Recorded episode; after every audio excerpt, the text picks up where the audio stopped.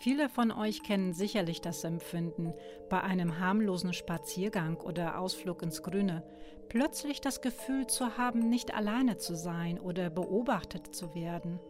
In einem ganz bestimmten Wald in Japan wird euch dieses Gefühl auch nicht mehr verlassen, denn an jene Stelle wimmelt es nur so von Geistern dort verstorbener Menschen.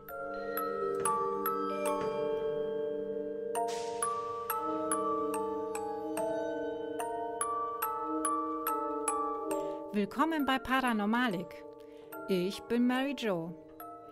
Ich möchte gerne zu Beginn kurz auf unseren letzten Ausflug eingehen, denn da habe ich euch ein etwas irritierendes Datum bezüglich eines Vorfalls im Bermuda-Dreieck genannt. Denn natürlich existiert kein 39. Januar, auch wenn dort mysteriöse Dinge vor sich gehen. In diesem Fall handelt es sich aber um den 31. Januar. Verzeiht mir bitte also mein Versprecher und ich hoffe, ich habe damit nicht für allzu viel Verwirrung gesorgt. So, nachdem wir das geklärt hätten, würde ich euch gerne auf einen Waldspaziergang mitnehmen, denn Bewegung im Freien und frische Luft tut ja angeblich gut. Da wir aber auf unseren Spaziergang über Suizid sprechen, würde ich vorschlagen, dass diejenigen von euch, die sich mit diesem Thema nicht auseinandersetzen möchten, es sich heute mit einer Tasse heißen Tee oder einem Glas Wein gemütlich auf dem Sofa machen.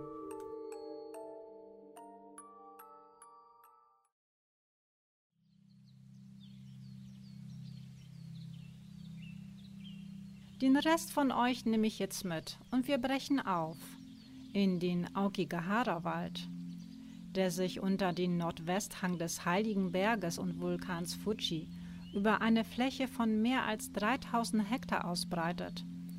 Es ist eigentlich ein wunderschöner Ort.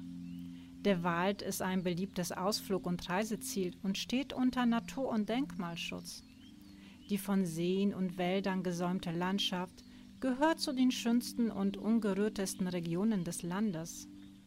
Nach wenigen Metern im Wald umfängt den Wanderer die scheinbare Endlosigkeit der Natur. Nebel wabert zwischen den mit Moos bewachsenen Stämmen. Allein ein Ausbruch des Fuji könnte hier den ewigen Kreislauf von Werden und Vergehen kurzfristig unterbrechen. Doch er hat ein trauriges Geheimnis, das ihn im Laufe der letzten Jahrzehnte zu einem zweiten Namen verholfen hat. Der Wald der Selbstmörder. Ein bisschen gruselig ist die Szenerie schon denn mitunter stößt man auf Abzweigungen, an denen durchhängende Seile mit einem roten Schild den Weg versperren. Als ernstes Verbot sind diese nicht wirklich zu werten. Hier gibt es keine Polizei, keine Aufpasser, keine Waldbesitzer, die einem Vorbeikommenden Einhalt gebieten könnten, wenn er über die provisorische Absperrung steigt. Man fragt sich unwillkürlich, ob man beim Weiterlaufen womöglich etwas zu Gesicht bekommt, was man lieber nicht sehen möchte? Es reichen in diesem von der Natur regierten Stück Land jedoch kleinste Spuren menschlicher Präsenz wie Plastikflaschen mit japanischen Schriftzeichen, um das Gedankenkino auf Touren zu bringen. Und schon vermeidet man es, den Kopf zu heben und in die Baumkronen zu schauen. Es könnte ja dort jemand baumeln. Die makabre Grundstimmung in diesem Stück Natur erfasst irgendwann auch den bestgelaunten Wanderer. Die Bäume im Aokigahara stehen dicht an dicht und es dringen nur wenige Sonnenstrahlen durch die Blätter auf den Boden hinab. Dies schafft eine besondere Atmosphäre und deswegen wird der Wald von den Einheimischen The Sea of Trees genannt, ein Meer aus Bäumen. Zwar kannst du hier nicht ertrinken, aber der Forest hat einen schrecklichen Ruf. Denn seit den 50er Jahren haben sich mehr als 6000 Menschen hierher begeben, um sich umzubringen. Der ganze Wald scheint wie aus einer anderen Welt zu sein, ein Labyrinth aus Bäumen. In keinem Wald der Welt wurden so viele Leichen gefunden wie in Aokigahara. Die hohe Anzahl der Toten ist erschreckend, vor allem wenn man der Tatsache ins Auge sieht, dass unter den Toten auch zahlreiche Kinder und Jugendliche dabei waren. Bei den Toten handelt es sich fast ausnahmslos um Selbstmörder, die besonders nachts tief in den Wald eindringen, sich geeignete Verstecke suchen und sich schließlich das Leben nehmen. Die meisten Selbstmörder erhängen sich an Bäumen und werden meist erst Tage oder Wochen später von irgendwelchen Passanten oder oft auch von Touristen gefunden. Weil hier die Pflanzen auf Lava gewachsen sind, gibt es besonders viele unterirdische Höhlen. Kompasse, Handys oder andere Geräte mit GPS funktionieren angeblich nicht. Dafür gibt es aber keine Belege, denn das japanische Militär und die US Army führen in diesem Gebiet regelmäßig Manöver durch und konnten bis jetzt nichts Ungewöhnliches feststellen. Die japanische Fremdverkehrszentrale schreibt dazu auf ihrer Homepage, dass man die Wanderwege nicht verlassen sollte, da man sich im Dickicht des Waldes schnell verlaufen kann.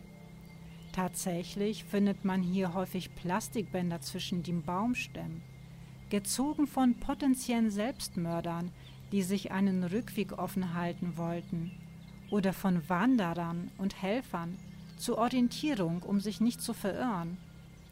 Außerdem erinnern hier und da aufgestellte Schilder die Besucher daran, wie wertvoll das Leben ist und was man seinen Liebsten antun würde, sollte man den Wald nicht lebend verlassen.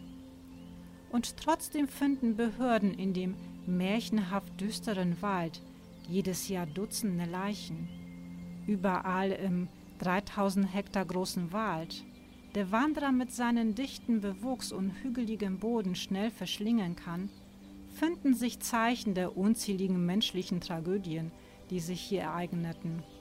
Letzte Lagerstätten, einsame Schuhe, Seilreste, die von Behörden und Helfern nicht weggeräumt wurden. Tiefer im Wald trifft man sogar auf die Überreste von Menschen, Knochen und teilweise nahezu komplette Skelette.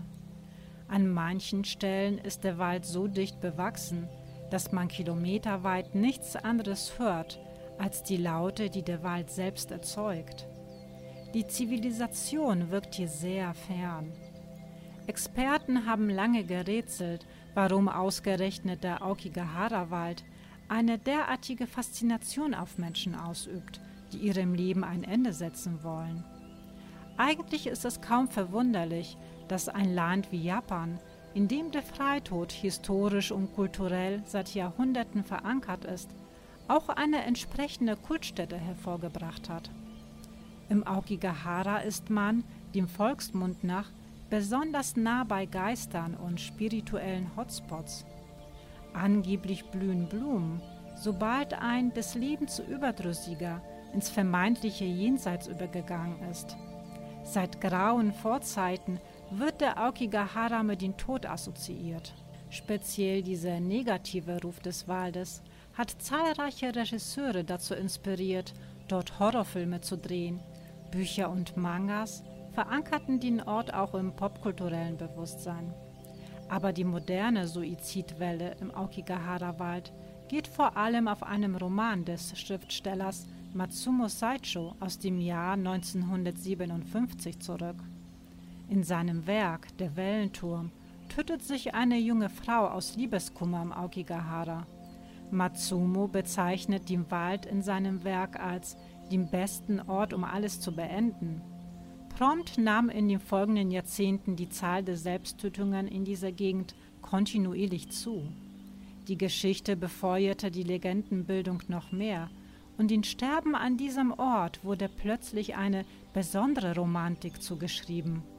Bis heute wird der Wald in makabren Selbstmordanleitungen empfohlen, im Internet, aber auch in Büchern, die in Japan ganz offen erhältlich sind.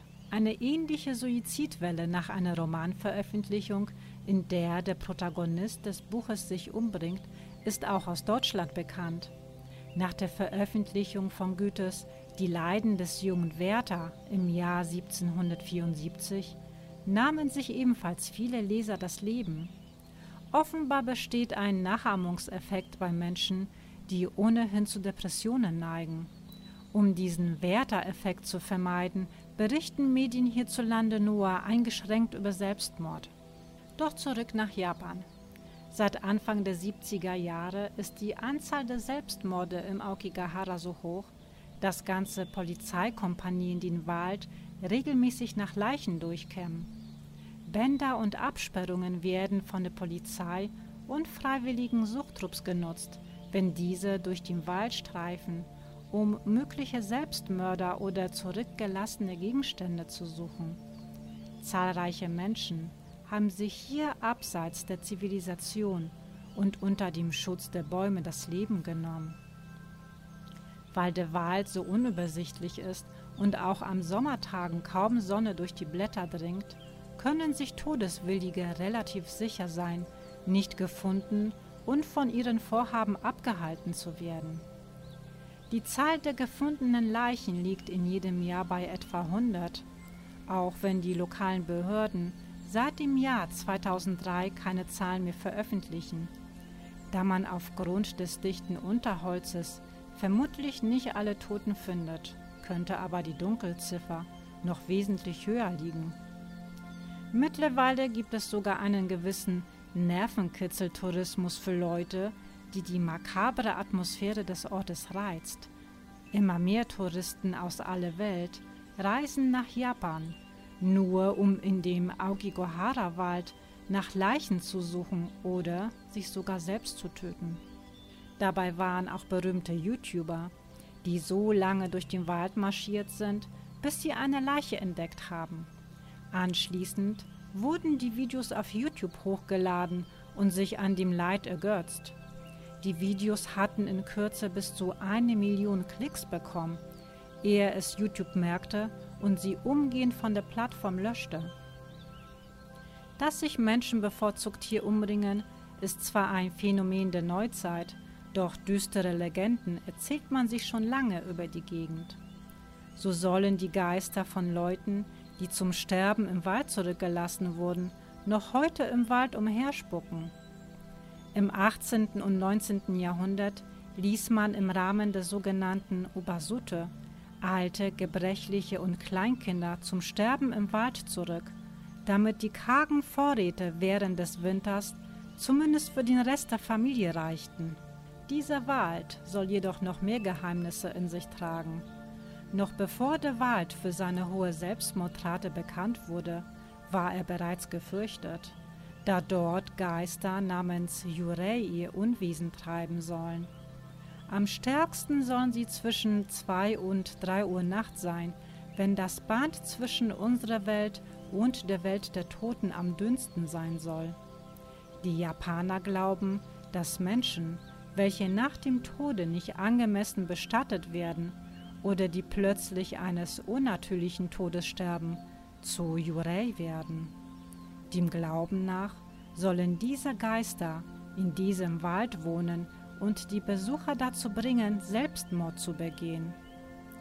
Auch soll es im Wald nur so von den unruhigen Seelen der unglücklichen Verstorbenen wimmeln. In manchen Nächten, ja sogar an manchen Tagen soll man sie schreien, weinen und jammern hören, selbst die Bäume des Waldes sollen voll von boshafter Energie sein. Hartnäckig hält sich in Japan das Gerücht, die mafiös organisierten Yakuza hätten früher eigens Bandenmitglieder in den Wald geschickt, die das Dickicht nach Leichen und deren Wertsachen durchsuchen mussten. Zweifel bleiben freilich, ob die Fundstücke tatsächlich so viel Aufwand rechtfertigen. Die lokalen Behörden beschränken sich mittlerweile nicht nur auf die pragmatische Beseitigung der menschlichen Überreste, sondern versuchen die Anzahl der Suizide zu verringern. Am Eingang des Nationalparks zum Beispiel stehen Schilder, auf denen sich Hinweise auf die Angebote der Telefonseelsorge befinden. Neben den Polizeibehörden durchkämmen auch zahlreiche Freiwillige jedes Jahr den Wald – und Sicherheitskräfte patrouillieren an seiner Grenze. Das Personal ist, ebenso wie die Einheimischen, professionell im Umgang mit Suizidgefährdeten geschult. Mit geführten Touren durch den Wald versuchen die Einheimischen außerdem, ihn Touristen als das zu zeigen, was er in erster Linie ist. Ein wunderschönes Stück Natur. In diesem Sinne beenden wir unseren heutigen Spaziergang im Aokigahara-Wald. Es stimmt mich natürlich nachdenklich und traurig, wenn man bedenkt, wie viele Menschen den Freitod als letzten Ausweg sehen.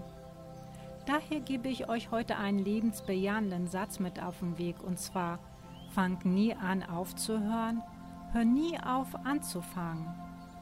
Denn heute haben wir gelernt, das Leben ist wertvoll. Schreibt mir doch über Insta eure positiven Sprüche, die ihr so auf Lager habt. Ich verabschiede mich und seid wieder mit dabei, wenn es heißt Mystery Time mit Mary Jo.